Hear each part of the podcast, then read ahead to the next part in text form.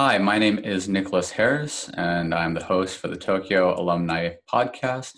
And I wanted to use this sort of as an episode zero prior to the first episode as an opportunity to briefly explain what Tokyo Alumni Podcast is and its intentions, as well as a very brief, brief background of myself.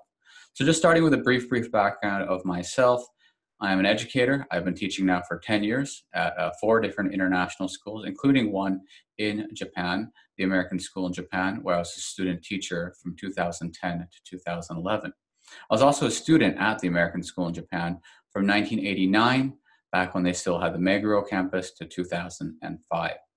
So, the idea with the Tokyo Alumni podcast is to provide a platform where we can interview former international school students from the Tokyo area and see what they're up to now, and then record that in a long form conversation and then archive it. So each conversation will obviously differ quite a bit depending on when the person graduated and what they're doing today. But I think everyone has something really interesting that they've done and they have something to bring to the table.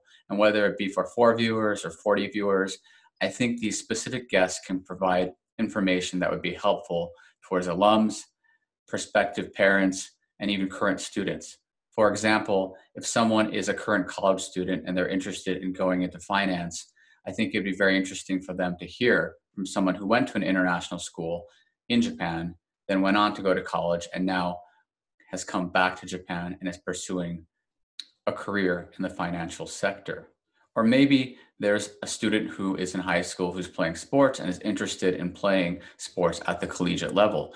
In that case, I would interview someone who has graduated from an international school in Japan, gone on to play Division One sports in the United States, and provide more of this long form interview of you know what were the struggles and well, how do they overcome those struggles being an athlete overseas. So what motivated me to do podcasts is you get these long conversations. So you're really able to understand one story. I'm sure we've all read those alumni newsletters where you get like a paragraph or a sentence that so and so from class of 95 is doing this and that. And that's great. But I mean, we have no idea about how that individual got to that spot. So my goal is to really shed a spotlight on each of these individuals.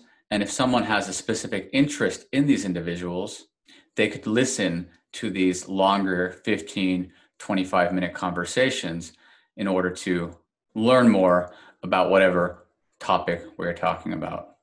Finally, from a more selfish view, as someone who's been involved in international education now for a decade, I'm personally very interested to see where do international school graduates end up and what are they doing? I talk to students every day about college and beyond college, but I've come to understand that to really be able to talk to them about post college life, I myself should first reach out to various alumni to see what are people doing after the international school life.